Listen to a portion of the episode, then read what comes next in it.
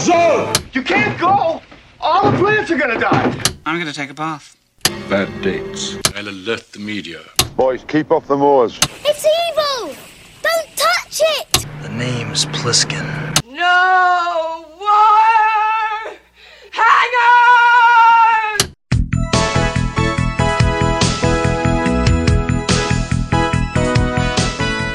Welcome to Vintage Video, where we're rewatching the 80s so you don't have to. We'll be reviewing every major film release of the 1980s in chronological order, overanalyzing what you've seen and spoiling what you haven't. I'm Patrick O'Reilly, I'm Jesse Bayless. And I'm Richard Wells. and today we're discussing The Burning. It was written by Peter Lawrence and Bob Weinstein from an original story by Harvey Weinstein, Tony Maylam and Brad Grey, created by Harvey Weinstein, directed by Tony Maylam, with uncredited work from Tom Savini, and produced by Miramax, and then released by Filmways Pictures. Uncredited. I thought Tom Savini was credited. As a director? Oh, okay.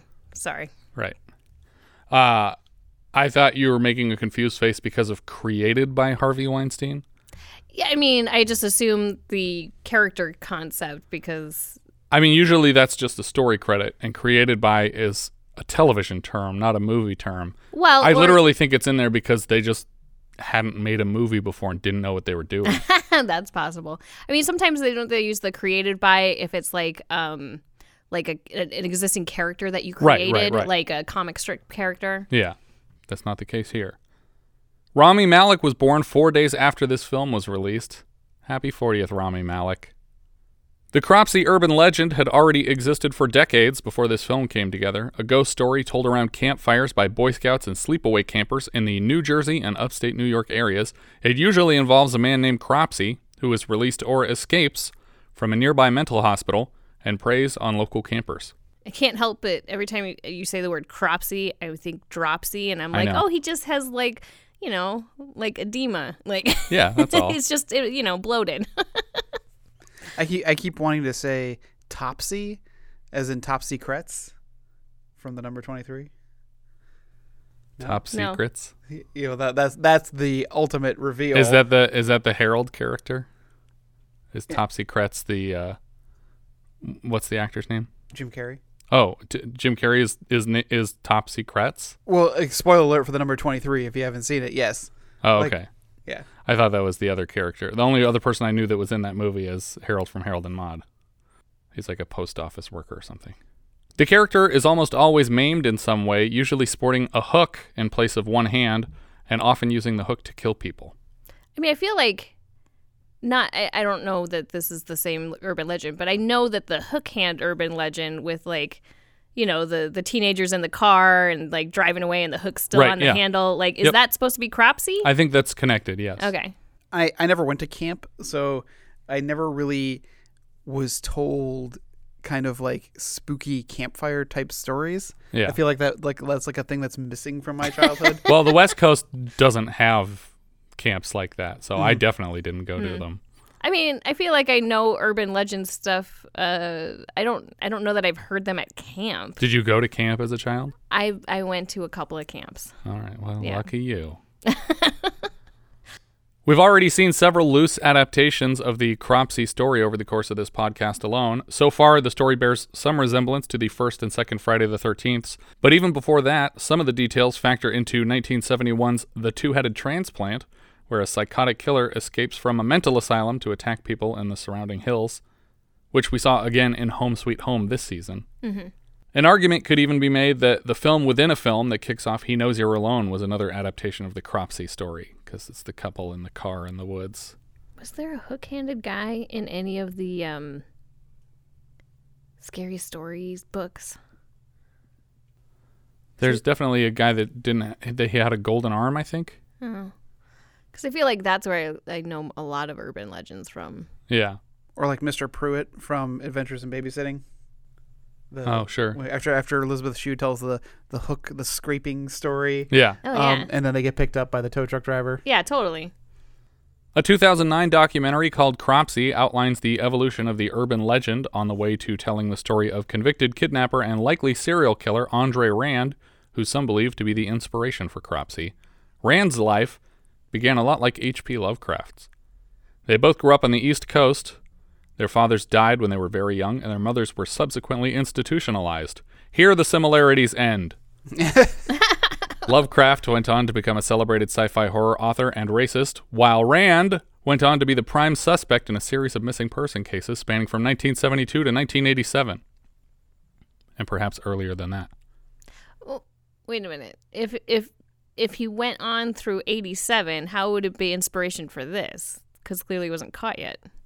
But the people were missing starting in 72. Yeah, but they didn't know. Okay, all right, go on. Trigger warning that I'm about to discuss charges of sexual assault, and if you'd rather avoid that kind of talk, I'm going to go ahead and recommend skipping the whole movie because there's a lot of it in here. Andre Rand worked as a janitor, orderly, and physical therapist at Willowbrook State School in Staten Island. I don't know how you can be a janitor and a physical therapist at the same school.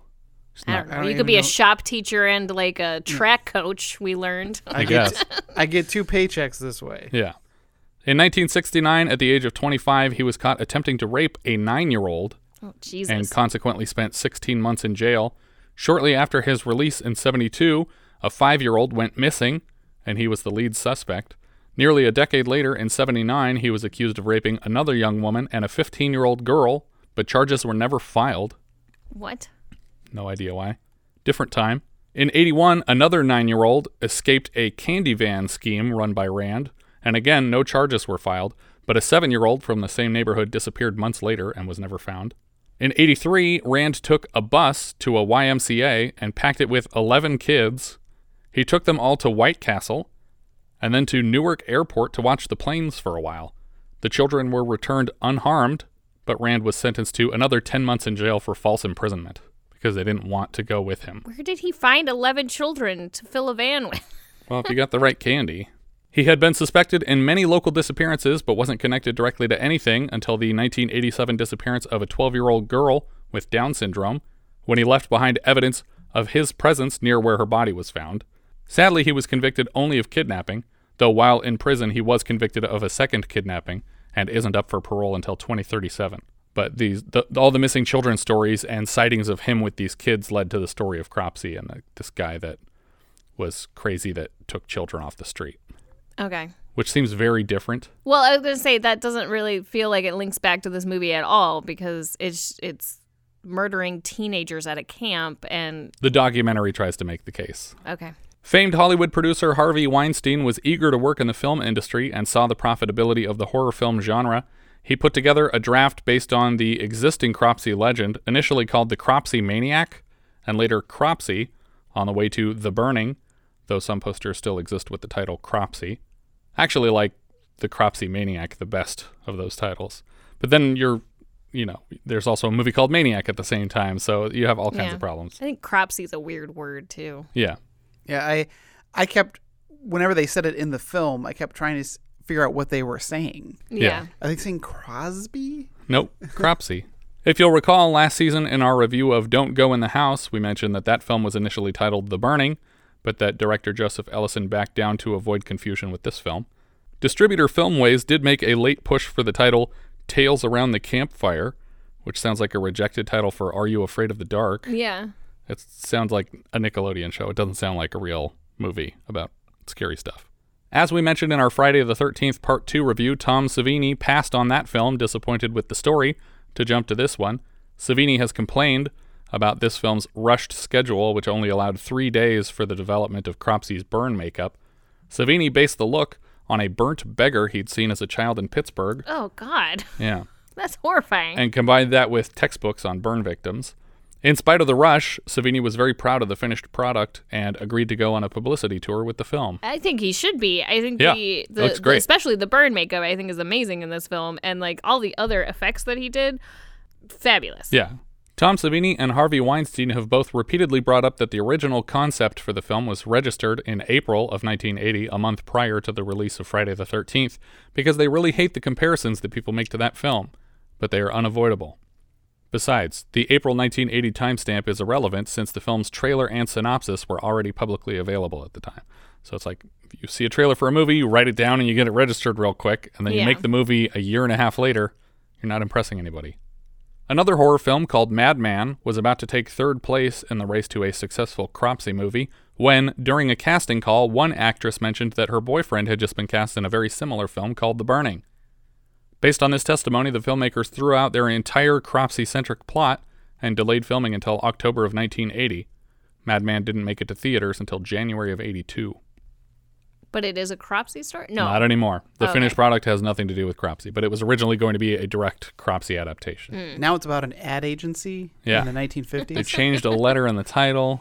The final script for The Burning came together in just six weeks and tailored to the popular horror movie trends of the time, including a kill every 10 minutes, which obviously changed before production. The budget was initially $500,000, but swelled to 1.5 million due to the crew's general lack of experience. It was a first film for almost everyone involved, except for Tom Savini, basically. Yeah. I, I, I think that's pretty amazing that this was a first film because it's pretty well executed. Yeah. The film was shot mostly at William H. Pouch Scout Camp in Staten Island. Like with My Bloody Valentine earlier this year, the shooting death of John Lennon spooked the MPAA away from allowing graphic kills, and the gore was greatly reduced for the film's theatrical run. When Thorn EMI released the film on home video in the UK, impossibly they released the film's uncut version What? by mistake Oh my god. this release, and in particular the Raft massacre scene, basically inspired the UK's video nasty list, landing in the top 10 slots of Section 1, the most extreme section. I was gonna say if, if, if you didn't mention it being on the video nasty list, I'd be like, how did they miss this one? Yeah. No, this is basically what gave them the idea to start making a list. yeah. Thorn EMI was forced to recall the tapes and distribute the UK approved version. Aside from those rare first edition VHS tapes, the uncut version was not seen again until a DVD release in 2007. What we watched was the Scream Factory Blu-ray of the uncut. The uncut. version. I was gonna say it. I don't think anything was held back in Yeah. this version. Uh, there there might have been some things we'll we'll get to later. Okay. In the U.S., the film was buried with a slew of other 81 slashers in the box office, but it sold well overseas and ended up the highest-grossing horror film in Japan. In 11 theaters, it made like 1.6 million dollars, which is more than the budget. It should surprise no one to hear that even here on his first film, Harvey Weinstein was a creep. And in 2017, former production assistant Paula Wachowiak testified that she was tasked with getting Weinstein to sign checks for the accounting department, and he answered the door of his hotel room in a towel, which he then dropped, his signature move. The same allegation has been made by countless women over the years, and in this case, as with many others, he requested a massage from the flashed employee, and when she refused, he harassed her for the remainder of the production. We open the film late at night at Camp Blackfoot. A group of campers are plotting revenge against the groundskeeper Cropsey for constantly starting drunken fights with them for no reason. Everyone swears allegiance to the prank. Whatever they have planned is sure to scare the shit out of Cropsey. Tonight's the night that we scare the shit out of Cropsey. because when he wakes up, when he sees it, he's gonna have a heart attack. he's gonna go crazy.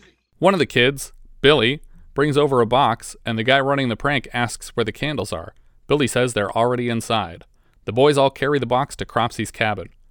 Most of the boys wait outside a window as the ringleader enters the cabin and stages the box beside the sleeping Cropsy. We get a bit of foreshadowing with the insane fire hazard that is the interior of the small cabin. Shelves are overloaded with gasoline cans, and kerosene lamps hang from the ceiling in bunches. Yeah, you don't want to sleep in an unventilated room. Next to Yeah. an open pot of gasoline. Yeah. Cropsy startles awake for a moment and then quickly falls back asleep right next to the kid. He digs a matchbook out of his pocket and moves to light whatever's in the box before he takes it out, which is not the way I would do it. No. Take the thing out and then light it. Don't light it inside the cardboard Inside box. the additionally flammable object. Yeah. the synthy score comes in low as we see the kids stage the scary object on a table beside the bed just out of frame. Once their friend is clear of the room, the boys outside start knocking on the window and howling at Cropsey until he's awake enough to notice the human head rotting on his desk with candles in its eye sockets and worms squirming out of its face. Do you guys recall the last time we used a cadaver to traumatize our killer in the cold open of a horror film? Oh shoot, no, I don't. Terror Train. Mm. Oh, okay, sure. Uh, uh, was this supposed to be a real head? It looks pretty fucking real to me. I don't think these kids are little Tom Savinis. I think I- they went and got a head somewhere. Oh, okay, that's weird. Like I thought it has like human teeth in the mouth and everything. it? I Yeah. have to go back and look at it because for me, I was like, oh, it's like a like a wax head that they stuck some worms on. Nah, this is. I'm pretty sure it's supposed to be a real head. Okay. That's grosser. Cropsy screams in terror and swats the head off of his desk, but as it rolls across his sheets, they instantly ignite, catching his legs on fire. When we see the legs kicking furiously on fire, these are, of course, Tom Savini's legs. Outside, the boys are shocked at this unexpected turn. Cropsy knocks over a gas can beside his bed, which explodes, setting the rest of the room ablaze. Apparently, the plan on set was for Savini to move around, slowly setting fire to sections of the room at a time with a torch. But as soon as he entered the cabin, he slipped in a puddle of kerosene, and the whole room went up instantly. Luckily, nobody was hurt, but they wouldn't get a second take on this room, so they just left this version in the film. Well, I guess it's pretty convincing that how devastating and quickly it Yeah. happened. Yeah. Cropsy, fully engulfed in flames, makes it to the door and comes flailing out of the cabin. He looks like a giant human torch version of Charlie Brown because his head is clearly covered with a larger protective fake head. He tumbles down a hill and into a lake to put out the fire, and the boys scatter instead of summoning emergency services. The man who performed the bulk of the flaming Cropsy stunt was a third generation stuntman named Reid Rondell. Sadly, five years later, he died in a fire on the set of an Airwolf episode when he became trapped in a flaming helicopter shortly after a crash landing. Oh my god, that's awful. Yeah. The pilot was pulled safely from the wreckage, but they couldn't get to Rondell in time. We cut to St. Catherine's Hospital one week later. We see an orderly and an intern step out of an elevator together. That's how they're credited. I was gonna say because th- this guy is supposed to be learning to be a doctor, but Right. he looks like he's in his mid forties. Yeah. like he's balding. The orderly is trying to scare the intern into quitting. Hey, listen, after two months of working here, you're gonna feel like an old man. Weirdly, though, the guy playing the intern already looks to be in his late 40s, early 50s. the orderly drags him against his will toward the burn ward. After you see this guy, you'll never want to come back in here again. Man, this guy's burned so bad, he's cooked. A fucking Big Mac. Overdone. You know what I mean? He repeatedly refers to the patient as a freak and a monster on his way to the room. He pulls open the curtains and encourages the intern to take a peek. Do you guys recall the last time that a character was so excited to show off a deformed man to hospital staff?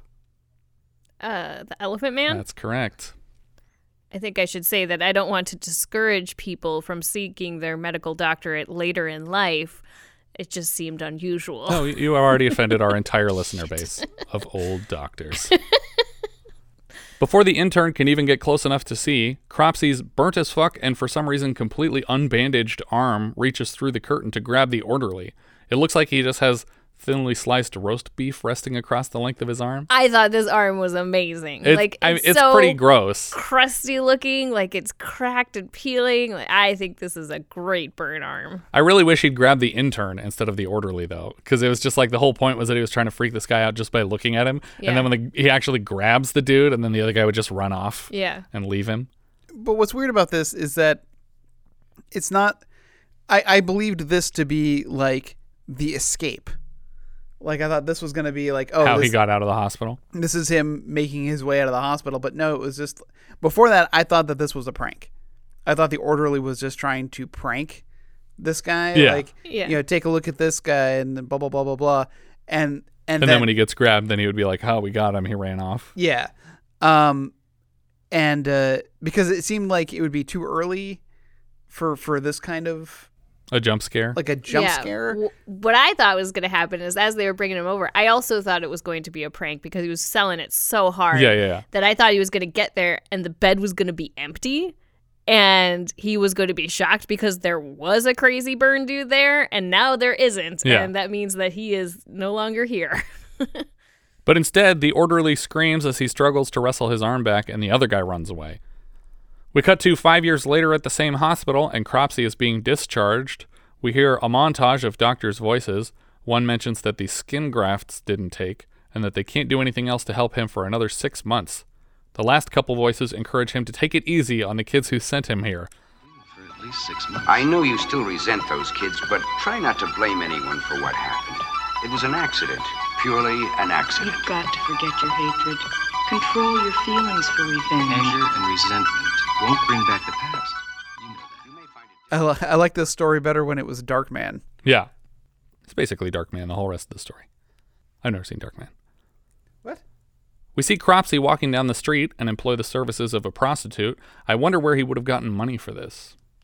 And Well, if you- I mean, he's still a dude that used to have a job and like a bank account and stuff, right? right, but he's literally wa- like he he walked down the street from the hospital to a prostitute. Okay. So you're So saying he- when he got taken to the hospital, If he had money, it was it burnt. was burnt, and and in the ensuing five years, he has not accessed any money from his. I doubt he hospital put. bed. I doubt he said to someone, "Can you hit up an ATM so I can buy some poontang on the way home from the hospital?"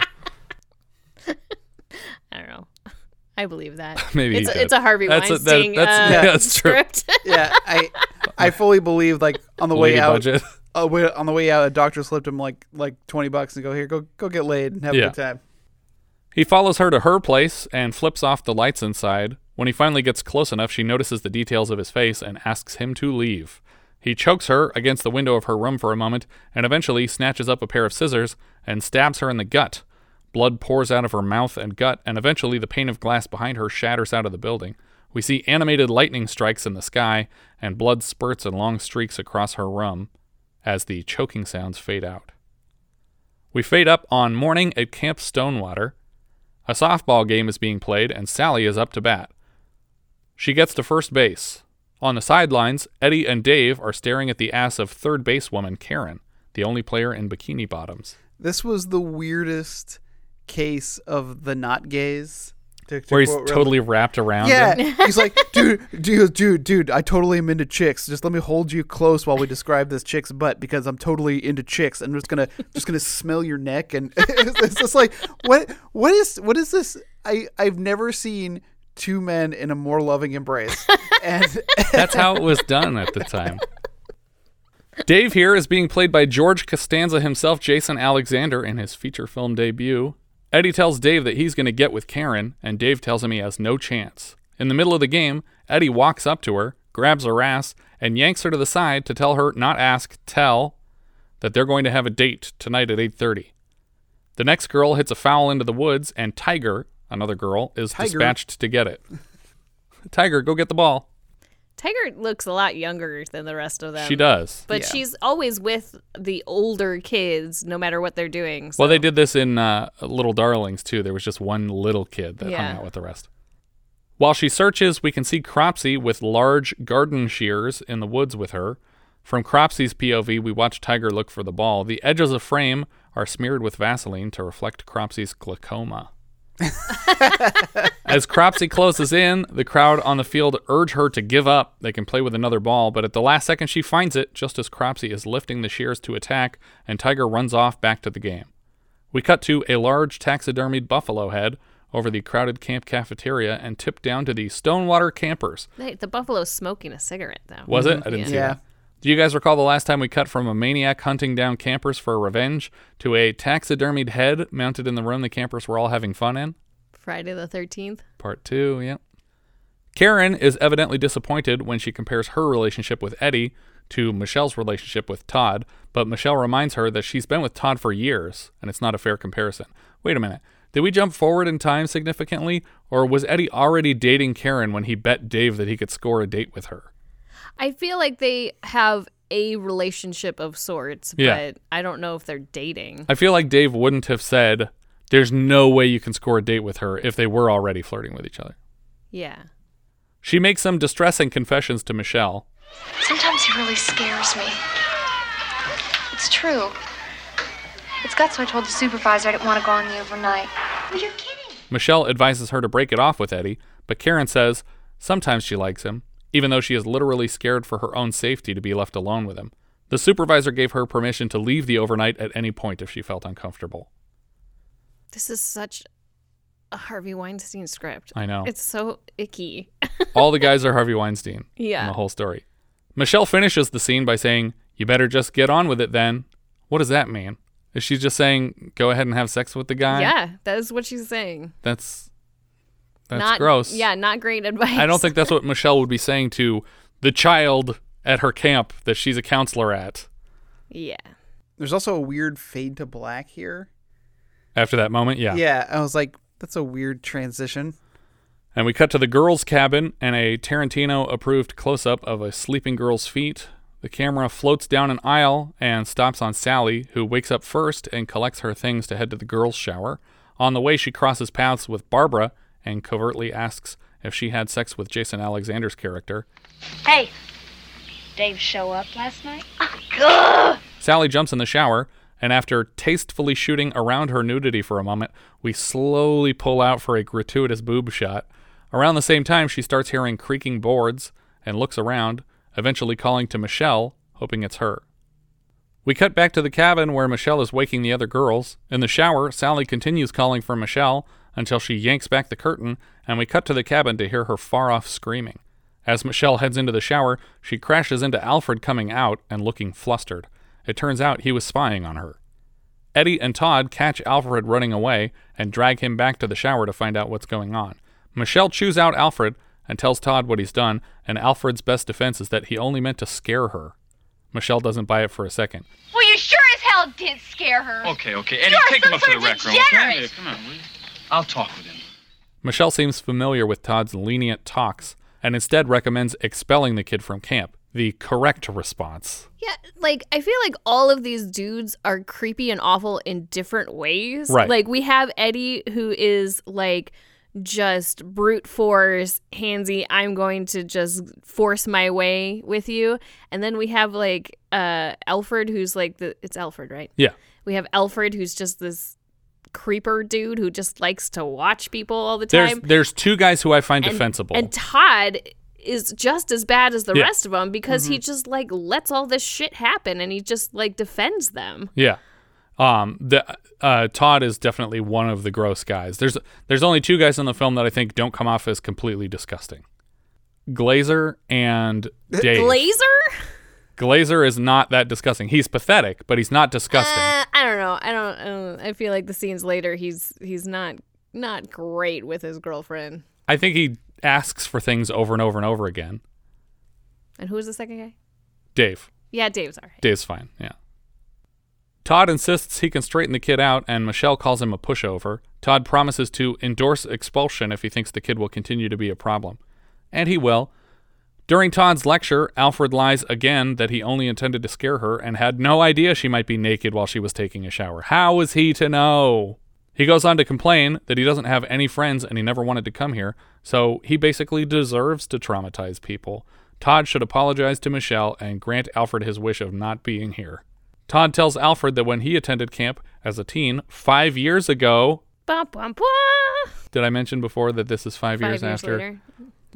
Yeah. He didn't get a stern talking to, he got expelled. Of course, snooping for murdering a man. snooping boobies and setting a man on fire are different shades of unacceptable. I guess he isn't murdered. Yeah. He's just badly burned. Very badly burned. Not dead yet. And even though technically it isn't revealed until the end of the film, I'm comfortable spoiling here that the infraction for which Todd was sent home years ago was, in fact, the only thing we saw happen five years ago. Why they bothered pretending this was a twist, I have no idea. Were they pretending it was a twist? Well, in the beginning, in the cold open, when they're going around saying, Are you in? Are you in? Are you in? They don't say Todd's name. And then when they play it again at the end, they say Todd's name. Oh. So it's like, What? Todd was one of those guys? That- and it's like, Yeah, he said five years ago he got expelled for Yeah. doing something terrible. I well, yeah, because I knew that the entire time Right. because I don't remember names, and so I just assumed that they said Todd. Right. I just didn't remember because I also didn't remember the five other names that they said. You didn't remember Billy or uh, Billy Sleep or Sleepy Pete and and old Snoopy? There, one of them is named Snoopy for sure. No, no. Yes, or Snoop? No, Snoopy. and good old Steiny. You're making all Richard's this making up. them up. I'm not. Jose Ferrer. Stop What? it. Jose Ferrer was there. We haven't seen him since. Anybody? Anybody? No. You brought him up. You don't remember? No, I don't remember. He's only in one shot of the movie, if that helps. The first shot. oh, um, the one with the eclipse. That's the best I could do. Sphinx. Nope, the other one with the Sphinx. The the evil children eclipse movie. oh, the other eclipse. Birthday, happy birthday, bloody birthday. Bloody birthday. Back in the girls' cabin, they're all joking about the harassment that Sally just endured. Tiger teases Sally about their upcoming overnight trip. Yes, Allie, just think. Three nights alone with Alfred. Then they start talking about how gross it would be to have sex with Sally's actual boyfriend, Glazer. When suddenly Barbara makes the worst joke of the group. I'd take Alfred any day. Sally doesn't get why everyone hates her boyfriend so much, and we cut to Glazer roughing up Alfred lakeside. He tells Alfred to lay off Sally, and Alfred just stares blankly at him. It obviously pisses Glazer off, and it's pissing me off too. He's just staring at him. Hmm? He's like Hmm? a yeah, I he's a- on your girlfriend in the shower. What are you going to do about it, guy that's four feet taller than me? He's like always just staring. Yeah. In Yeah. every scene he's in. Todd breaks it up because he thinks that Glazer even threatening Alfred is unfair. In any other movie, Glazer would be beating Alfred to a pulp, but Glazer's just giving him a warning, and Todd thinks it's too much. Todd tries to pick a fight with Glazer. Hey, what's the matter, Todd? You ought to ease up on me, man. You're coming down on the wrong guy. He's the one that was caught looking at the girls in the shower. You ought to be coming down hard on him. Todd starts shoving Glazer around really hard and gives him basically the same warning that he just gave Alfred leave people alone or I'll beat the shit out of you. But for some reason, when Todd says it, it's fine. Yeah. I, I have to say that Glazer, I expected Glazer to be like the big bad of the camp. Yeah. But he really restrains himself. Yeah. un- under the threat of Todd. Yeah. And he takes the high road here because he just turns and walks away Mhm. instead of continuing the fight. Why Todd is wasting so much time defending this incel piece of shit is beyond me, but as a result, I now hate a second character already. The girls are all sunbathing on a swim raft, which is like a wooden platform in the middle of the lake. Dave, Woodstock, and Fish all walk Alfred out to the edge of the dock with the intention of teaching him to swim before they leave on their overnight trip. Fish jumps into the water to show how easy it is, but Alfred still wants to be an asshole about it. I hate swimming. Not much you do like, huh? Drown. that's what that's what Dave says before he jumps in the water, wearing a shirt because the big boys don't take their shirts off. Woodstock jumps in third, and by the way, he's played by Fisher Stevens. I can't help but get the impression that we're supposed to identify with Alfred, which makes me think that he is based in some way on Harvey Weinstein specifically. Glazer sneaks up on Alfred and shoves him hard into the lake. Dave shouts at Glazer for being a jerk because Alfred can't swim, but Glazer doesn't give a fuck. And there's also three guys there to catch him. Like, it's not like he pushed him in the middle of the river. There's already three dudes right under him Yeah, but like, weren't they bringing him out there to, to teach him, how to swim. Yeah. Like, You should have thrown him in the water. Yeah. I don't Ever you seen. John Wayne throw that kid in the water? Yeah. That's what you do. Remember when Frankenstein did it to that little girl? teaching her to swim. but she drowned. Oh. And that girl's name was George Washington. Glazer jumps in the water and swims to the girls. The rest of the guys manage to get Alfred back on the dock. By bizarre coincidence, Woodstock happens to have his pea shooter on him and aims it at Glazer's butt on the swim raft. So, like, he had a gun, like, in his pocket when he jumped into the water? I guess. Okay. Ready. Aim. Park 'em. Oh! Shit, what the hell was that? Glazer's obviously pissed, and they all moon him laughing until one of the girls shoves Glazer off their raft. We cut to the boys' cabin that night. Dave is returning from a shopping trip and he hands out everyone's goodies porno mags for Fish and Woodstock, and condoms for Glazer. Dave accidentally got unlubricated rubbers for Glazer, and he refuses to pay for them. He doesn't accept them either. Yeah. Uh, but I have to say, despite all of this, Glazer is like, Thinking about protected sex? Yeah. I was like, good for you. Right? All right, maybe you guys are going to bring me around on the meathead here. So far, I mean, he's definitely a doofus. He seems like an idiot. And when he swam to that raft, he was just saying to his girlfriend, like, hey, are we going to hang out tomorrow? Hey, are we going to do things tomorrow? And he keeps asking her to hang out with him. And instead of just saying, she's not saying no. She's being coy. Every time he requests anything, she says, I don't know, maybe, maybe we'll do, I don't know, I don't want to get my hair wet. And everyone laughs at it like it's a big joke. And it's like, yes, Glazer is pathetic. I totally accept that conclusion. But nothing he's doing is inherently disgusting so far. We get a quick shot of Cropsy's POV approaching the cabin door, and from inside, we only see him for a few frames through the window, but long enough for Alfred to notice and freak out. By the time he calls it to the attention of the cabin, Cropsy is gone, and they don't believe him. Todd walks through the camp and sneaks up to the outdoor bathroom. He peeks in the window because he thinks he hears someone inside. What if that was a girl taking a crap? Yeah. What are you doing? I, I was like, it's just as bad as Alfred. Yeah. he, he says like, What's that? Who's in there? what does it matter? It's the bathroom. Yeah. Like, and then when he goes and opens the door, it's a fucking dove That's what was in there? Who closed a dove in the bathroom? What did you eat? Just I just imagine it was someone like, let's see if the smell of my shit can kill a bird. Inconclusive now. Thanks a lot. The guys all wander into the cafeteria, late apparently for something. As they pass the girls' table, Dave leans in to kiss Barb, and she freaks out a little. Glazer asks Sally if they can share a canoe tomorrow, and she's being very wishy washy about it. Dave tries to drag Glazer away from the girls' table, and Glazer flips on him, grabbing him by the collar and dragging him to the next table himself. He tosses salt from a salt shaker at Alfred, and Dave jumps to Alfred's defense. Come on, what harm is he doing? He's been staring at me. That's the harm he's doing. Maybe he wants your body, Glazer. Glazer's right, and Alfred is still staring at him. Yeah. Dave turns to the girls and asks if they need anything for the trip tomorrow. Nothing I can get you? Life jacket? Spermicide? Oh. Woodstock mentions he needs vitamin E, and Fish makes fun of him for buying into vitamin fads. But vitamin E is made from fish. I was gonna just say that. Uh, I also like that Dave fully supports Woodstock's masturbation habit. Yeah. He's like he's my jerk. He's the jerk off champion. You gotta, Yeah. gotta, gotta keep that going. Yeah, and that, going. yeah, th- Dave is really the best character in the movie because he jumps to all of his friends' defenses and even like crappy people's defenses sometimes. But yeah, here he's like he's like, oh yeah, lay off my champ. Like he's he's doing great. You don't you, you just do you, buddy. Don't worry about them. Do you guys recall the last time a character was concerned about his vitamin E intake?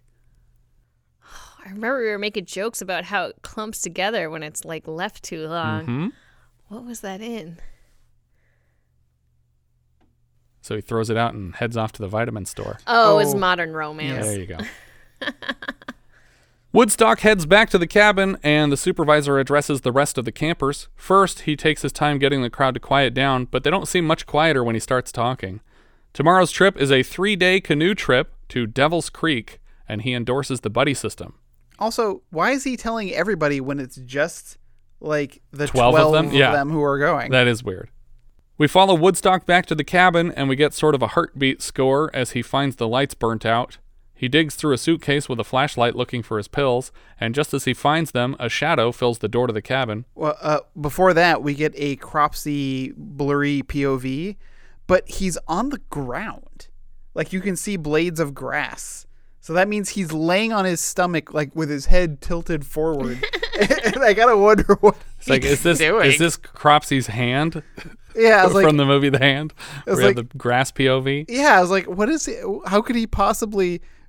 Well, I don't, I don't get it. I- I Called think- an army crawl, Richard. Yeah. You use it to sneak up on people. It's called an army crawl when it's just an arm too. Someone steps inside, and Woodstock is paralyzed with fear until he realizes it's Todd, here to escort him back to the cafeteria. The supervisor advises the kids that they should have one good swimmer in each canoe, and we cut to a whole swarm of canoes making their way upstream. The canoes start to crowd each other in the middle of the stream, and soon everyone is splashing each other with their paddles. Oh, like they're all having a good time. Even again, even Glazer is just like smiling and they're splashing each other. I was like, this is great. And I like Dave. fun. Dave gets in like a tug of war with Michelle with one of the paddles, and then he slowly pulls their canoe to the side until it fills with water and it just starts sinking. But they're all laughing about it. They're having fun. We cut forward to a campfire that night. Todd is telling everyone the tale of Cropsy at Camp Blackfoot. According to the story, the whole camp burnt to the ground. So I guess Todd wasn't so much sent home as the camp ceased to exist. Uh, so I don't really understand why you would tell the story about the guy you set on fire. about yeah about the the the the, the crime you committed. Because he has no remorse at all. 100% no remorse. He's no issue with this. Nope. But also, I mean, he's saying it like it's a like it's a legend, you know, and it's just like no, no, no. There was a dude. I mean, I guess the legend part is that he kills children, Right. But there was a dude named Cropsy, and you Horribly tried to disfigured you him. tried to kill him. Yeah. I, I think this is also to try to sell the reveal that Todd was one of the group. Right. So that it's like, oh, well, he's telling it like it's a legend. So he heard about it from somebody. Yeah. And it's like, but just by coincidence, he got kicked out of a camp right down the way five years ago. Todd says everyone at camp hated Cropsy because he was always wasted and constantly abused campers. Everyone seems very wrapped up in the story. Todd gets to the events of the film's cold open about the prank gone wrong in the human fireball. Cold open. Hot open. Amongst the faces around the campfire, here I spotted the character Sophie, as played by Holly Hunter for the first time, but I don't think she's had a line yet, and I don't think she has one for the rest of the movie either. I don't think I ever noticed her. Todd adds a detail to the story that I don't recall from the first scene. As he screamed out, burned alive, he cried, I will return! I will have my revenge! I don't remember him saying anything No. other than, ah! Todd says Cropsy's still out there in the woods, half man, half monster, living off the fish. We see someone in black gloves approaching the circle from behind Sally. He brandishes a knife as Todd finishes the story. He's out there, watching, waiting. Don't look. He'll see you. Don't move. He'll hear you. Don't breathe. You're dead. Suddenly, Cropsy leaps out and everyone screams and bolts away until Todd gets to him and wrestles the mask off to reveal that it was Eddie pranking everyone. The mask kind of reminded me of the Funhouse mask. Yep, Gunther, for sure. I totally thought the same thing. Do you guys recall the last time that a camp counselor was telling the story about someone who nearly died at a neighboring camp exactly five years ago and swore vengeance on all the local campers, even suggesting that he lives off the wildlife in the woods here, only for the story to be interrupted by someone pretending to be that killer, but eventually being revealed as the film's goofy prankster camper? Friday the Thirteenth Part Two. That's right. No, but they aren't related. No, they're two different movies. Yeah. See, uh, Weinstein came up with this idea years ago. He's basically a genius. Honestly, what an embarrassing similarity. I can't believe they left the scene in at all. The mask here, though, reminded me of Gunther from the Funhouse. you take that part out. The music from this moment is also jarring because it feels like we're about to cut to the credits of an episode of Goosebumps. It's all synthy, uplifting, and very final sounding.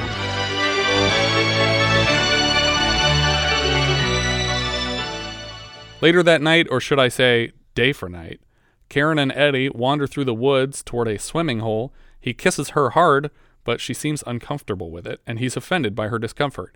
She's worried about being another notch in his belt, and Eddie tells her sex isn't anything special, it's just something that happens between people. Right, right. So his argument for, well, yes, you would be another notch in my belt, but Right. it's not a big deal to be a no, notch in a I, belt. I think he's saying I don't even I'm not even keeping notches anymore. That's his point. Okay. I have too many notches. I can't tell where to You're less important than the notches in my belt.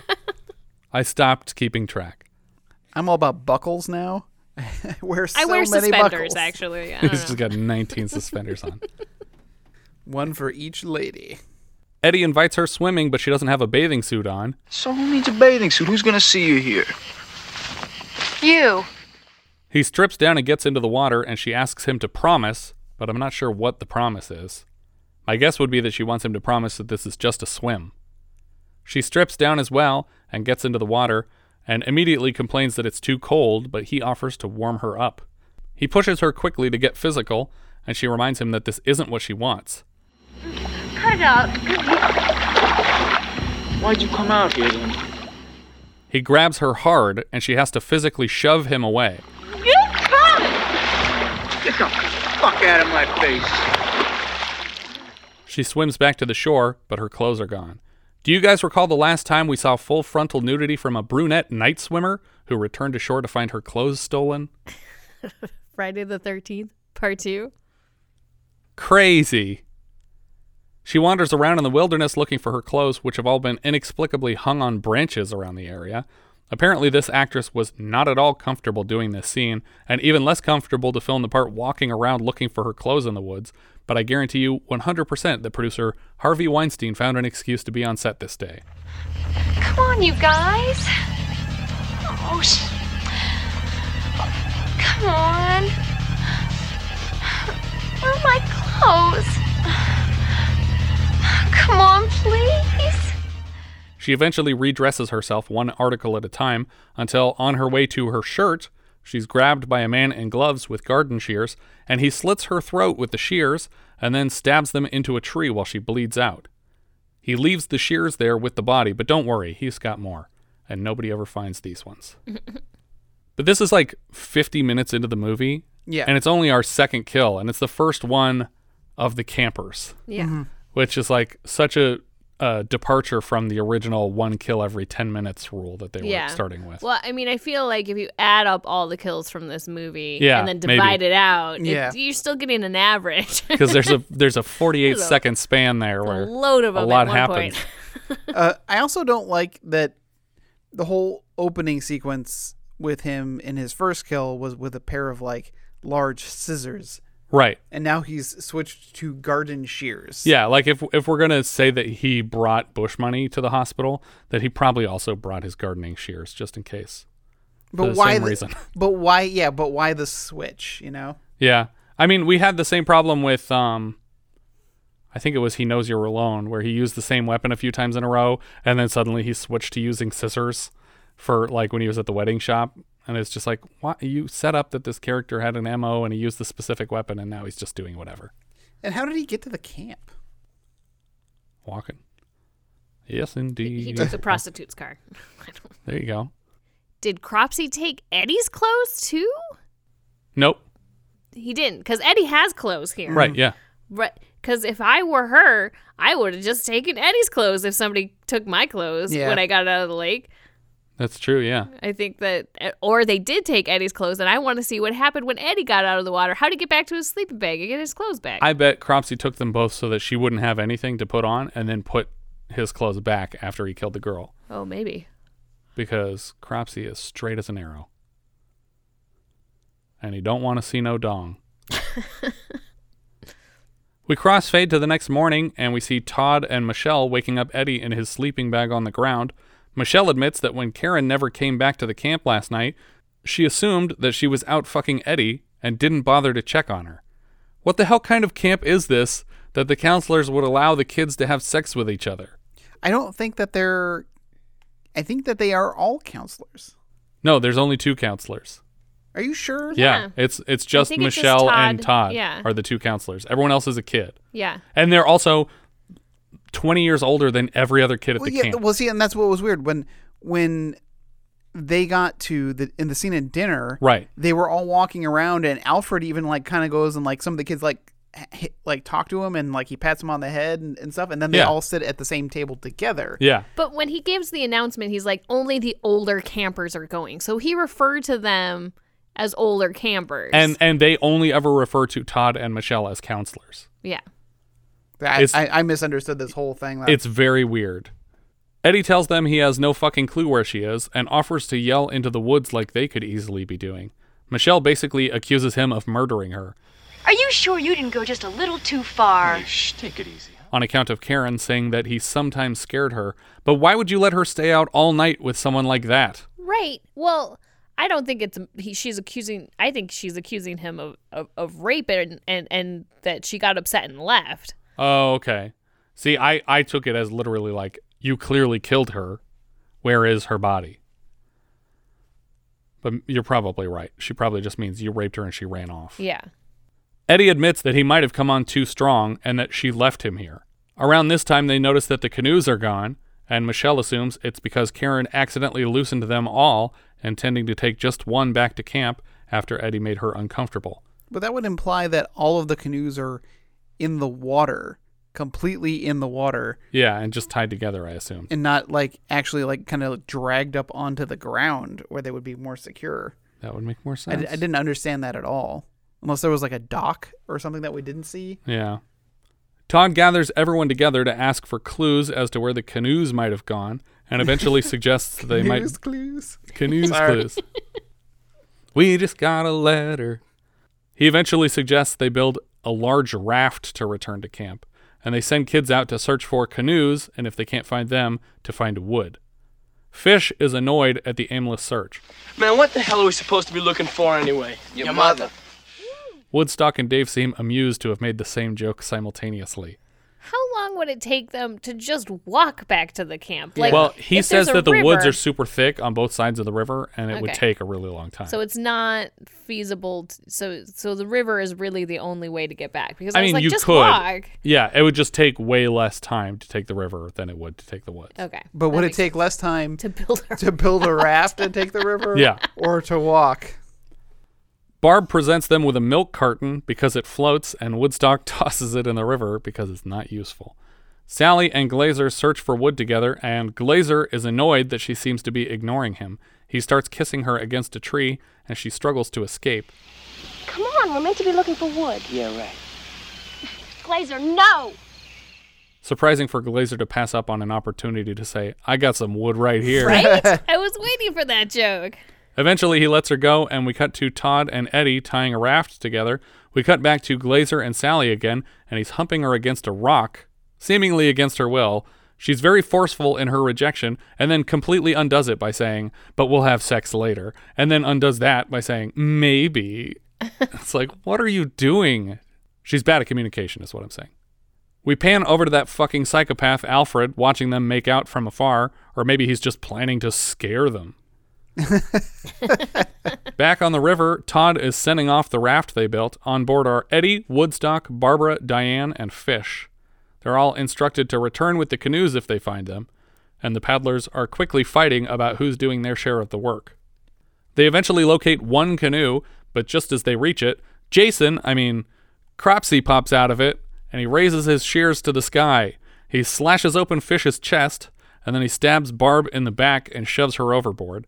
Diane leans back covered in blood, but I don't think anything happened to her yet. She's just covered in blood. Woodstock raises his hands to block the attack, and Cropsy clips off the tips of all of his fingers Yeah. on one hand. For the final kill, he plunges the shears into Eddie's throat, and blood gushes from his mouth. But at that point, I was cheering. Yes. and then he turns back to the screaming Diane and he slashes open her forehead, clear to the bone, and brain goo is just spilling out of the gash in her head. So what I like about this whole situation is that Cropsy let loose all the canoes, but hid in one of them, Hoping they would catch up with it. hoping that they would build a raft. How long has he been laying in this canoe, drifting down the river? He's just like so excited in the canoe waiting Yeah. for someone to come by. When he heard the splashing, he's like, "This is it. This is it." Oh my god, if this is them, I'm gonna shit myself. I should have left them one canoe to catch up with this one. Ah, they'll build a raft. They'll definitely build a raft And, and out of sticks. and this canoe won't won't float away like down the river He too anchored, far. He anchored the canoe. Obviously, he did, Okay. like you do. Is that is With that a what you body. did? well, that's what I thought was going to happen. As they're Yeah. approaching the canoe, Yeah. I'm like, of course he left. Uh, Her in he the- left her in the in, in the canoe to f- to find them, and they'd be all shocked. And then, no, it was him. So it was actually super surprising yeah. when he popped out of the canoe. Uh, al- also like super like his agility of quickly going from a laying down position To rising up above them, Standing in a canoe. to standing in a canoe. Those things like rock back and forth and swinging down and, swinging stabbing at down and, and, like this whole thing is so ridiculous. he would have liked a wide shot of all of this. and still, I would say not the most confusing kill that we'll get from him in this movie, but we'll get to that. Uh, we see a line of blood trickling down Diane's arm into the water, and we dip to red. And then we fade back up on Michelle and Todd moving through the wilderness. Michelle worries that they might get lost, and Todd asks if that would be so bad. They start kissing for a bit. Come on, we better get back before it gets dark, huh? I've got a better idea. That night, we cut to Glazer and Sally having what sounds like unsatisfying sex. It's very rapid, short thrusting, and almost instantly, Glazer is done. Shit. That's all. Is it? I'm sorry, Sally. I, I don't know what It's happened. okay. It'll be better next time, baby. Trust me. Trust me, baby. Sally is pretty brutally verbalizing her disappointment. You cold, huh? Yes. You didn't do too much to warm me up. He assumes she wants to head back for the night, but she says that she wants to stay with him. Is Michelle going to let another girl do this a second night in a row? We see Cropsy watch them from the tree line. Glazer says he's going to run back to the camp to collect supplies for them. Cropsy's vision watches her alone until Glazer's out of sight, and then he sneaks up on Sally. Do you remember the last time someone was going to slip away to get stuff for making a campfire while the killer was left with the girl? Graduation day? Friday the Thirteenth Part Two. Uh, I was thinking of uh, the Eyes of a Stranger. Well, then I win because graduation day was more recently. Oh, okay. but wait, wait. What, what? The last time the somebody slips away to make a fire? Wait, was that graduation day? Maybe I'm confusing the movie. graduation day is when he, I can't remember what he's leaving to get, but he says he's going to go get some supplies, and the girl says she's going to wait for him, and that's when the killer pops out in the fencing outfit. I, I I just remember the scene where they're at a beach and they have like a beach blanket, and he says he's gonna go collect, and he comes back. oh, that's he- the beginning of Maniac. Oh, that's the beginning of Maniac. Yeah. Okay. Well, then Friday the Thirteenth Part Two was after Maniac Oh, okay. because she slips away to the car to like go get a hairbrush and get ready in her undies. That's and- right. Yeah. And she comes back, and he's already yeah.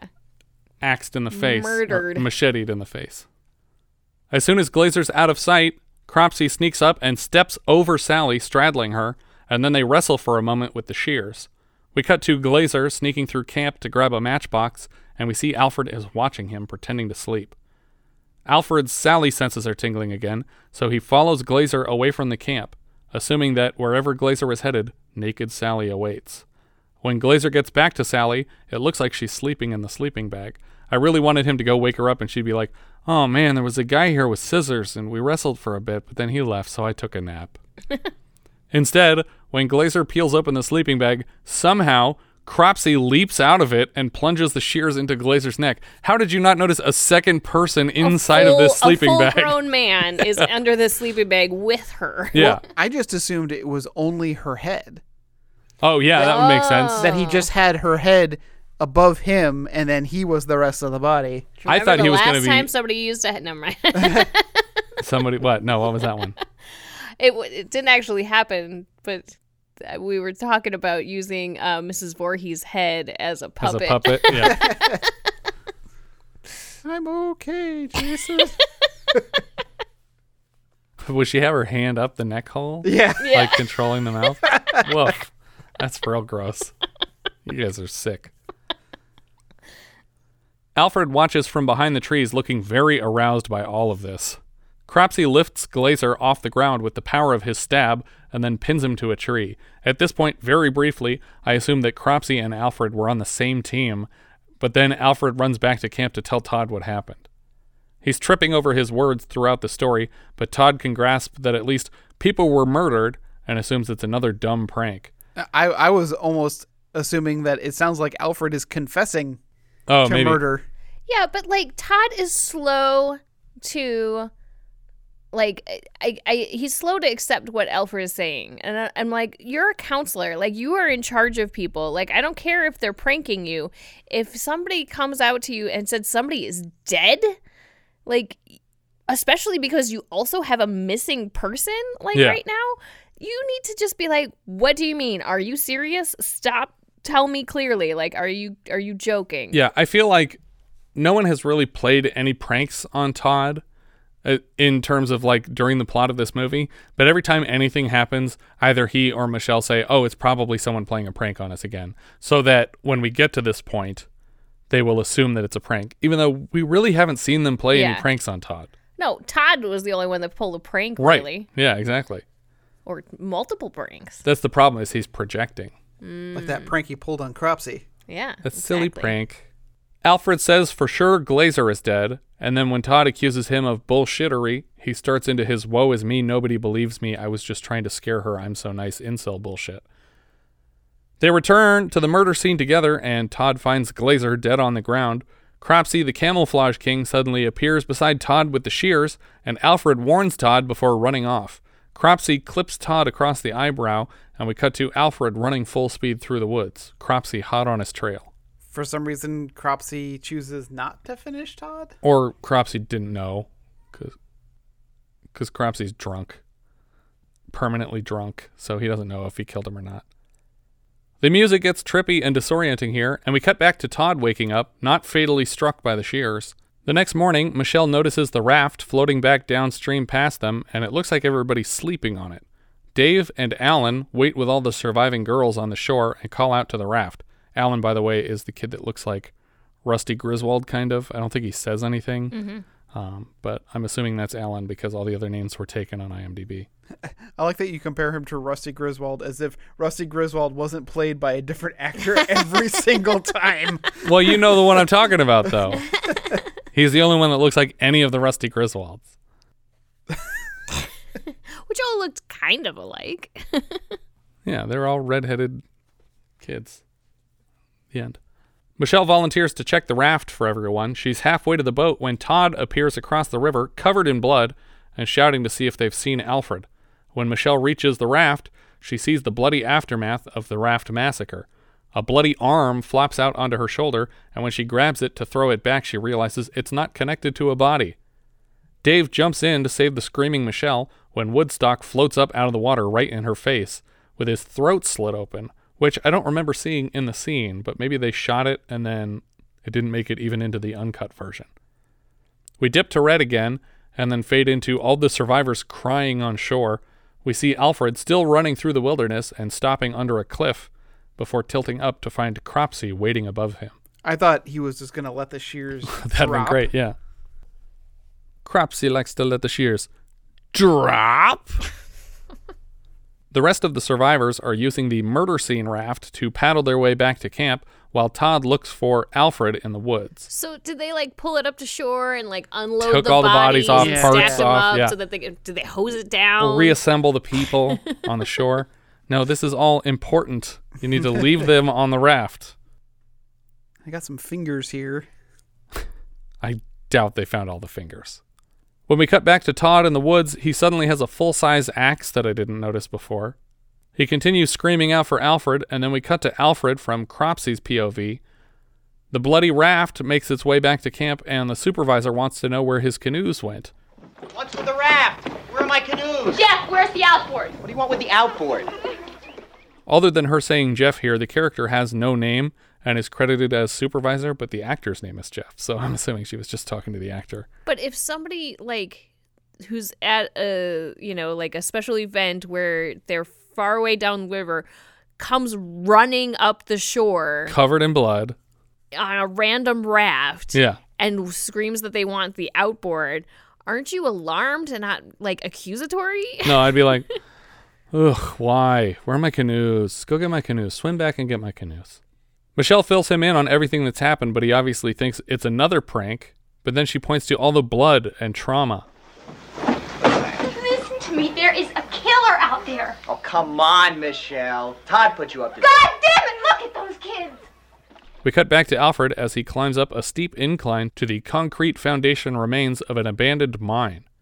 He pauses to catch his breath. Why wasn't this the camp? That's what I thought it like as they started to approach like you know this empty shell of a concrete building like it was Yeah. just kind of run down walls. I was like, "Oh, it's the burnt out camp." Yeah. But it's not. It's a mine. Well, I- and the other thing that annoys me is that some of the some of the filmmakers have said, "Oh yeah, that that was supposed to be Camp Blackfoot." And it's like but it's not because it's connected to a copper mine. That has a mm-hmm. mine cart in it Yeah, for some it's reason. clearly not a children's camp. On the boat with the outboard motor, Michelle complains about its top speed and hopes out loud that police have already found Alfred and Todd since they were supposedly taking a helicopter.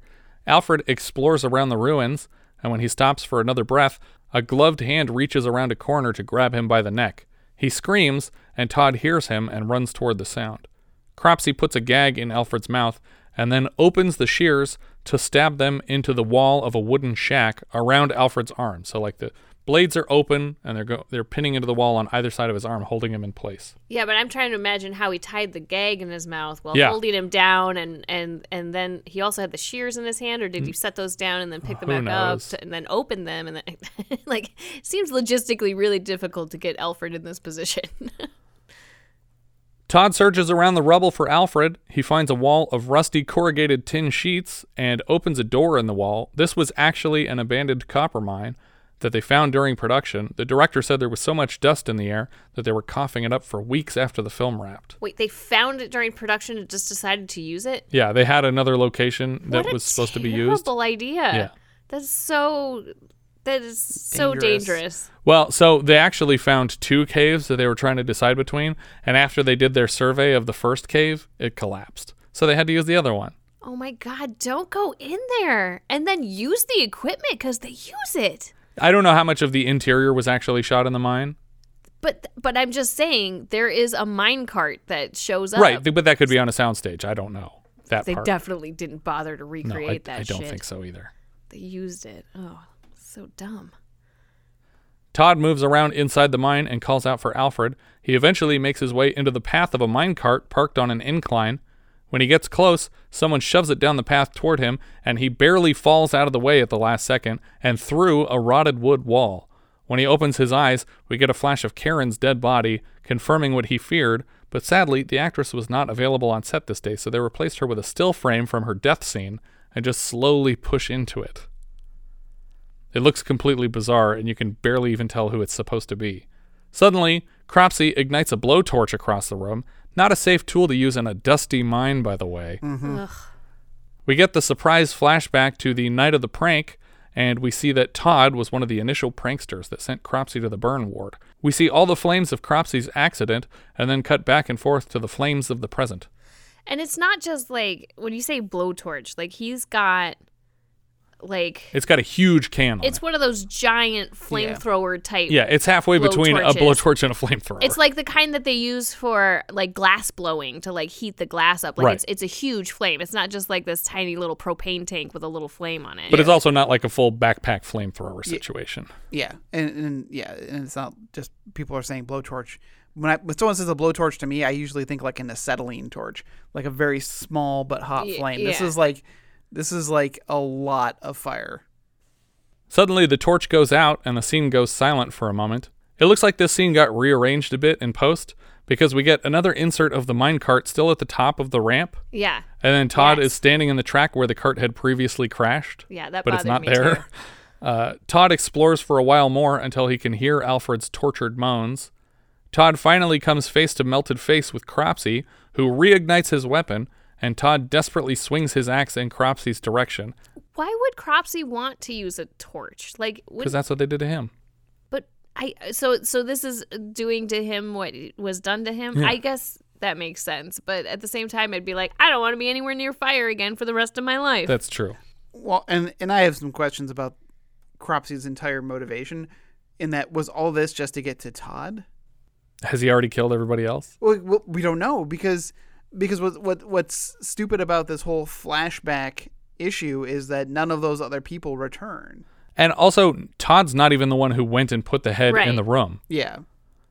Like that kid should be target number one. Todd was in a group of six guys outside. But here he collapses to the ground and he drops his axe. Alfred can see this happening and finally moves to free himself from the wall. He pries the shears out and then buries them in the back of Cropsey's neck, fully through his neck and out the front. Cropsey drops his torch and collapses to the ground, and we cut to the helicopter's POV on approach. Michelle waves them down to the shore. Todd and Alfred leave the mine together, and the music gets happier again when Cropsey pops up behind them and gets Alfred in a headlock, but he still has the shears poked completely through his neck and out the front. Todd shouts at Alfred to get away, and then he buries his axe deep in Cropsey's face, pinning it to a support beam in the mine with his chop. Obviously, this fateful swing was left to Tom Savini to perform, because if somebody's going to destroy the beautiful mask he made, it better be him. As if being stabbed all the way through the neck and then having his head bisected with an axe wasn't enough, Alfred leans forward to set the corpse on fire. And then we get another flashback of Cropsey in flames five years ago. Together, they leave the mine, and we just watch Cropsey burn inside for a while. They never found his body, but they say his spirit lives in the forest. This forest. A maniac. A thing no longer human. We fade to a future counselor, maybe grown up Alfred, telling the same Cropsey tale. They say he lives on whatever he can catch. Eats them raw, alive maybe. And every year he picks on a summer camp and seeks his revenge for the terrible things those kids did to him. Every year he kills. Right now he's out there watching, waiting. So don't look. He'll see you. Don't breathe. He'll hear you. Don't move. You're dead! For some reason, switching the last two verbs from the way Todd told the story. We cut to black, right when a prankster should have popped out with a creepy mask, and that's the end of our film. So is the implication that this whole movie was just this campfire tale, or is he just recounting the tale much as Todd did? Yeah, I think it's it's Alfred's turn to tell the story of the murder he committed to another group of people who get to murder the same guy later the same summer. They sure killed Cropsy a lot. They did. I'm just saying, like, you probably would have wanted a little less dead if you Police wanted are a already s- here. Sequel. Yeah. Well, yeah, if you wanted a sequel for sure, but the police are here and you want to prove that this guy's the maniac that killed everybody, you probably shouldn't burn all of your evidence. the original script had a slightly different ending. It originally took place in a boathouse instead of a mine. That's why on the production they were having to go and find new locations because when they found a boathouse, it was infested with bats, which was a terrible health hazard. but the mine is fine. Yeah. You're not going to get rabies from a mine. Worst case, you're going to get black lung. The original script also called for Alfred's death, which I would probably have preferred. Yeah. The final scene and face off with Cropsy were actually directed by Savini after director Maylam struggled with producers over creative differences on how to end the film. There was some talk of a sequel, but a disappointing box office take put an end to that conversation. Well, I guess that which which version was released and was it the full cut that was originally? we saw the ending that was in the movie in theaters. I'm just saying, like, was the was the full all the gore that Oh, we yeah. saw in the film that was released? No. No. No, there was no gore in it. So uh, everything that Savini did that looked real nice was taken out. Okay. Because that Um, really was everything that saved the film for me. Like, I, I I thought it was pretty well put together, but I think it was because the effects were so over the top that it was great. Yeah, I, I thought most of the characters were pretty one dimensional, but I really liked Glazer and I really liked Dave because both of them had some some you know there were there were different sides to the characters. Yeah.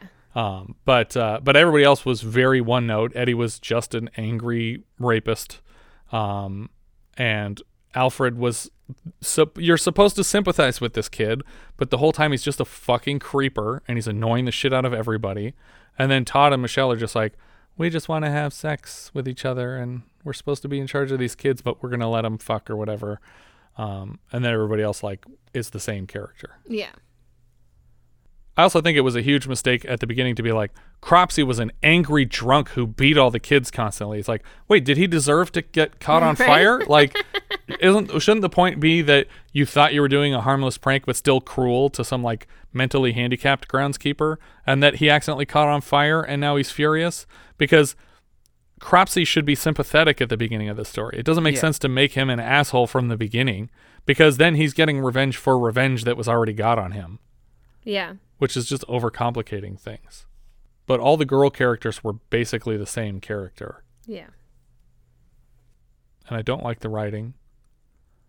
Uh, the the only parts of the writing that I like were little things that Dave said and little things that Woodstock said, and I'm pretty sure they made them up on the spot. And I was I was really impressed how Fisher Stevens' voice has not changed one Yeah. bit. Yeah. I mean, I I you know, I'm I I see him still, you know, he still performs Right. a lot in films and TV and and he sounds the same as he did in the 90s, as he did in the 80s and as he did in this movie. Like I didn't recognize him fully. Like I mean, I, No, I, on my first pass, I didn't know, and then I was looking. I was like, "Wait a minute, Fisher Stevens was in here," and I watched it again. I was like, "Okay, yeah," because Yeah. because he has a really skinny neck Mhm. and he has that jawline. But uh, once the moment he spoke, Yeah. I was like, oh yeah, that's that's Fisher Stevens right there. Yep. But um, yeah, I'd say it's a thumbs up only for Savini's effects. Yeah. There's honestly, I don't think there's a, there's another reason to watch this. It's- yeah, but those were good enough for me that I really enjoyed it. Especially for me, the I mean, the two that really sell it are the fingers coming off is just phenomenal. because it looks totally real. And also the neck stab with the shears for Eddie because he deserved it for so long before that, but also because I feel like before this, there's been, even with Kevin Bacon and Friday the 13th Part 1, there was a clear line marking where the wax body ended and Kevin Bacon started. But here I did not see that line. Like it looked much better than, than it did last time. Um, what are we thinking? Uh, oh, sorry, Thumbs, thumbs, up. down or- for Richard. Oh, you know, in a in a really big surprise, uh, I am going to give it a thumbs down.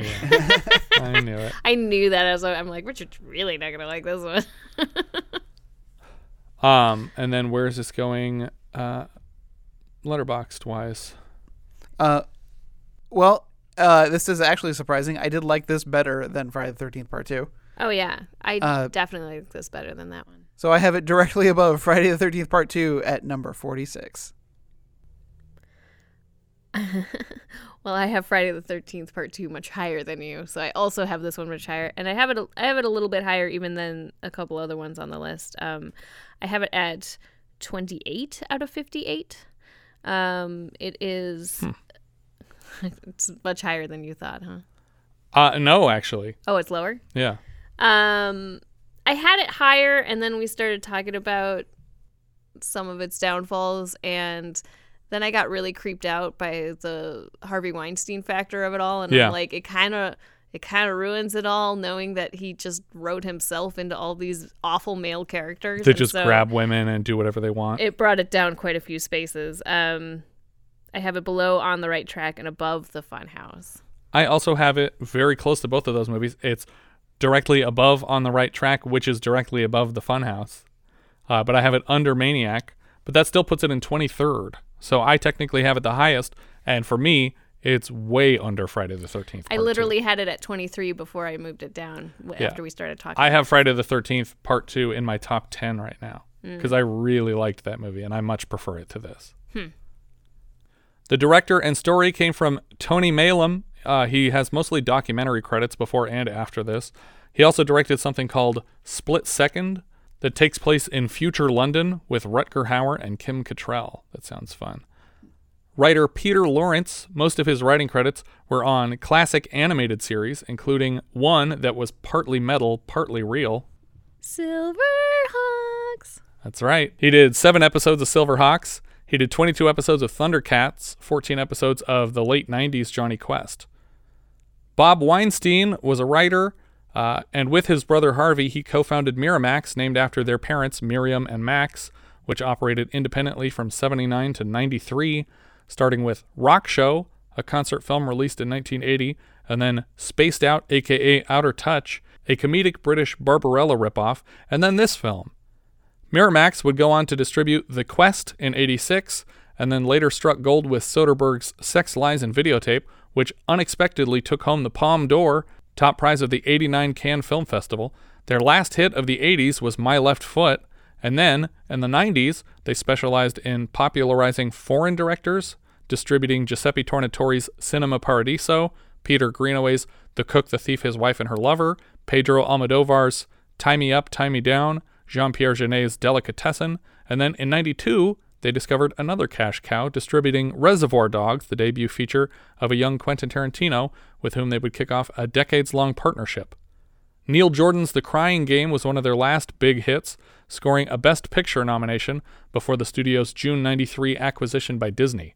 For the next 17 years, Miramax would act as Disney's independent film arm and gave them a channel to distribute R rated movies or controversial titles without soiling their family friendly image. They continued to release popular foreign films like Jane Campion's The Piano and Krzysztof Kieslowski's Three Colors trilogy. They continued producing Tarantino's work and then acquired Kevin Smith's Clerks to kick off another fruitful partnership. By now, all the best directors were seeking them out Wong Kar Wai, David O. Russell, Jim Jarmusch, Danny Boyle, Julian Schnabel. Even the English dubs of Hayao Miyazaki's Ghibli films all came out through the Miramax label. In the 2000s, Disney started making detrimental mistakes with the studio, first turning down Peter Jackson's Lord of the Rings project because he refused to combine them into a single release. They were transitioning out of the business of producing indie films on account of their proven successes. Fewer risks were taken, and Disney's president Bob Iger started butting heads with the Weinsteins, and they decided not to renew their contracts with Disney, leaving Miramax for their previously established The Weinstein Company. Miramax floundered in their absence and closed its doors at the end of 2009. One of their final releases, Mike Judge's Extract, had reportedly the best post production assistants in the business. Reportedly. Bob is currently the head of former Miramax subsidiary Dimension Films, which is obviously focused on independent horror. Uh, another story and creator credit for Harvey Weinstein. He did all the same stuff as Bob, but he also raped a lot of women, and then he went to jail where he is now. Fuck him. Story Brad Grey. He was the CEO of Paramount from 2005 to 2017. A lot of successful people came out of this movie. He also produced a lot of great stuff after this. It's Garry Shandling's show, Happy Gilmore, Cable Guy, Bulletproof, Mr. Show, The Larry Sanders Show, News Radio, Just Shoot Me, The Departed, and The Sopranos all came from Brad Grey. The music here was from Rick Wakeman, the keyboardist from prog rock group Yes. He was offered a percentage of the film's profits and instead accepted a flat fee, which people often cite as a mistake, but more often than not, accepting a share of profits means that the film will never make a profit and you won't get any money out of it. So I think he did the right thing. Before this, he had composed the soundtrack to Lisztomania, and later he would score She, which we'll get to in 84. In a post apocalyptic world, She aids two brothers' quest to rescue their kidnapped sister. Along the way, they battle weird creatures before standing against the odds to defeat the evil Norks. What year is this? 84. Oh, man. Cinematographer Harvey Harrison, he later DPs Cheech and Chong's Still Smoking and the Corsican Brothers, and Nicolas Roeg's The Witches. Editor Jack Sholder has hardly any editing credits. Uh, he directed Alone in the Dark next season, Nightmare on Elm Street 2, and much later, an episode of the Tremors TV series. He also directed a TV movie called The Omen in 1995 that has nothing to do with the film series or the devil at all. It's just called The Omen. I feel like that's a mistake to do. Mm-hmm. Makeup here was from Tom Savini. We've seen his work now in Friday the 13th, Maniac, and Eyes of a Stranger. Brian Matthews played Todd. Uh, he has mostly soaps after this, specifically Days of Our Lives and Santa Barbara. Leah Ayres played Michelle. Before this, she was Nurse Capobianco in All That Jazz. She's Janice in Bloodsport and Sandy in The Player. She also took over the role of Marcia Brady on the short lived series The Brady's in 1990. It was supposed to be a series of TV movies, but at the last second, CBS decided they wanted a regular series out of it, so Maureen McCormick walked away because she was a new mother and had no interest in working full time indefinitely. She was also supposedly displeased with the substance abuse storyline that the producers had planned for her character. It only ran for five episodes. Brian Backer played Alfred. He plays Rat in Fast Times at Ridgemont High and Ethan in The Money Pit. If this movie were getting remade, I would suggest Kyle Mooney from SNL for the part. He could still play a teen, I'm sure. Brian Backer also played Woody Allen on stage, and I think he got a Tony for it. Larry Joshua played Glazer. He plays mostly cops. He had a recurring Captain Bass on NYPD Blue and recurring Captain Hollander from Cop Rock, which I've never seen, but I've always heard people joke about. Do you know anything about Cop Rock? Only that don't. it exists. That it was a cop musical TV series. Oh, wow. Yeah. He's also a street sign worker in Quick Change, and he plays the wrestling promoter in Spider Man, who says, I missed the part where that's my problem. Before Spider Man says, I missed the part where that's my problem. back to him. Jason Alexander played Dave. This was his first feature credit. He shows up later in Pretty Woman, Jacob's Ladder, miscellaneous voices on dinosaurs. He was Abis Mal on the Aladdin TV series. He was Duckman on Duckman. He is Poseidon on Disney's Hercules series, Catbert on Dilbert, and himself in Curb Your Enthusiasm. He's obviously best known for Seinfeld, where he played George Costanza. In one episode in particular, his friend Elaine learns that her boyfriend Putty, as played by Patrick Warburton, is religious, and Kramer pretends to have gonorrhea. The episode is called The Burning. More recently, he appeared as conman millionaire Nikki Steele in Faith Based, written by friend of the show Luke Barnett and starring our daughter Addie in her first debut role. I wouldn't say starring. She's basically She the ap- main character. She appears in it. Okay, she's in there somewhere. But you are too. That's true. It's also my first film. Um, I think I might be in the background of Bring It On again because they shot it at CSUN, and I kept walking around behind production. Intentionally. Yeah. You're in a TV show though. Am I? You're in uh, Raising Hope. Oh yeah, yeah. I played a squab hunter because I had a really long beard at the time. Uh, Alexander also plays, uh, does the voice of Cy. I don't know if you did you mention Harley Quinn? Oh no, I didn't. Yeah, he's the voice of one of the main characters, Cy Borgman. Yeah, I saw that on his IMDb, but I, I'm not familiar with the show. Um, another role that I always like from him though is uh, in Shallow Hal, where he has a tail. Oh yeah, He's like, I have a tail. What you mean, like a story?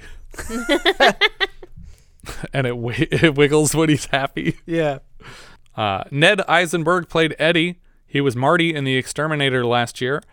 More recently, he was Roger Kressler in 25 Law and Order SVUs, and he's currently Detective Hauser on Mare of Easttown, which I haven't seen, but that people cannot stop telling me to watch. Mare of Easttown with Kate Winslet. Oh yeah.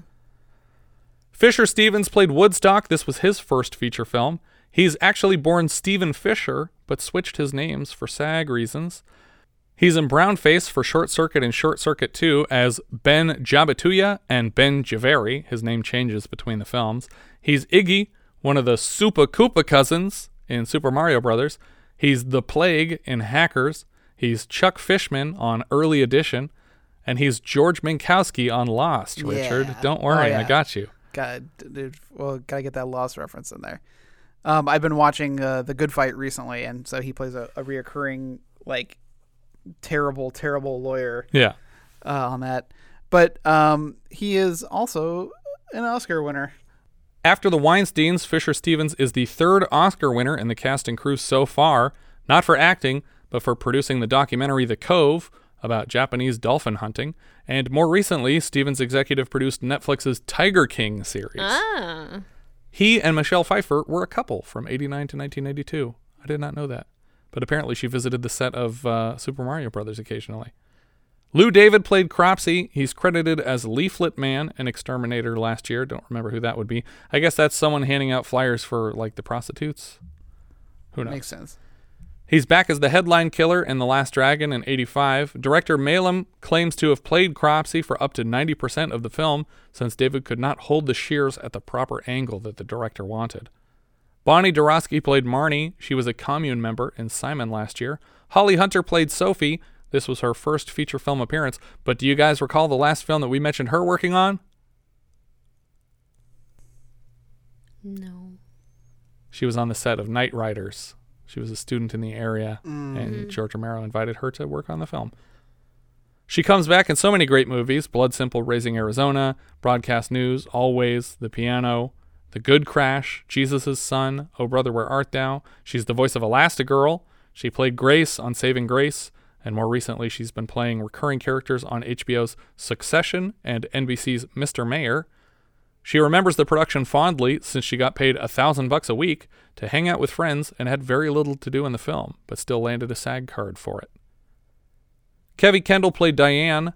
She's the Froger's daughter in European Vacation, which I think is the girl that befriends Audrey.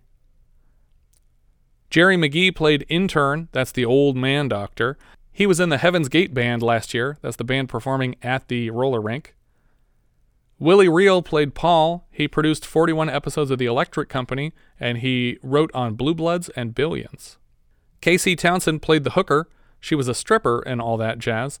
Greg Heineman played Camper, and he was the blind security guard in Return to Return to Nukem High. I think that's everything for the burning. If you guys have any thoughts you'd like to share with us, we are Vintage Video Pod on Twitter, Facebook, Instagram, and Letterboxd, where, as I said before, you can find each of our full movie rankings for the year. We can also be found at vintagevideopodcast.com. We also have a Discord now. Join the 24 7 movie chat and share your thoughts on episodes past, present, and future at vintagevideopodcast.com slash Discord. And if you're listening on YouTube, don't forget to subscribe. Oh, what's that sound? We got one! That's right, it's our newest patron, Trevor Good. As a patron, Trevor now has access to 19 full-size 70s reviews and 14 minisodes from this season. He also has a voice in which movie we'll be reviewing from the 70s each month. Thank you so much for your contribution to the show. Thank you so much for listening, and I hope you'll join us next time when we'll be discussing Kill and Kill Again, which IMDb describes like so. When Dr. Horatio Kane is kidnapped and is forced to create an army of martial artists, His daughter, Candy Kane, is the only one who can help. She enlists the help of Steve Chase to save her father and the day. We leave you now with the trailer for Kill and Kill Again.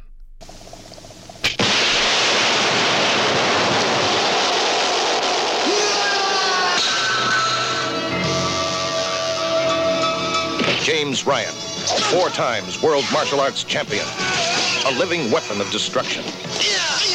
In 1980, he accepted the challenge to take on a battalion of karate commandos and kill or be killed. Now, James Ryan is back as Steve Chase in the most explosive action adventure of our time. This time, his assault squad of five international superstars must face an enemy that could devastate any army on Earth. The karate clones of the Mad Marduk. And his evil champion of champions, the Optimus. Steve Chase. Must have been domestic. The Fly. Gypsy Billy. Gorilla. Hot Dog.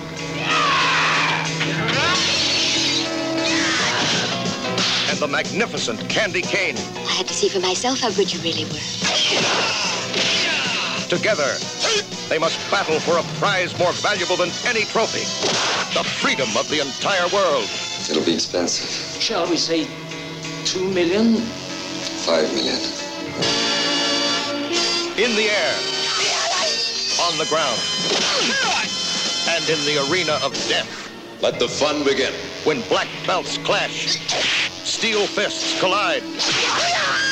In a martial arts free-for-all of global proportions. This is the all-new Kill and Kill Again. The one motion picture that will annihilate every concept you've ever had about the limits of human strength, conditioning, and endurance.